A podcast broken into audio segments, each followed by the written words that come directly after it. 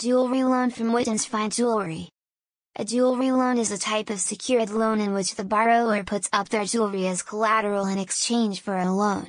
A loan is usually a short-term loan and the collateral must be of equal or greater value than the loan amount.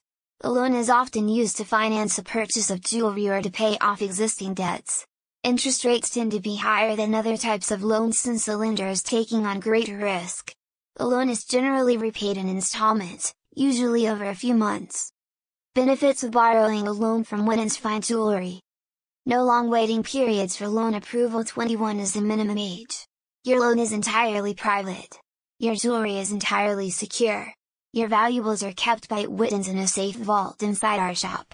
No credit checks are performed. After the loan period, return your precious items.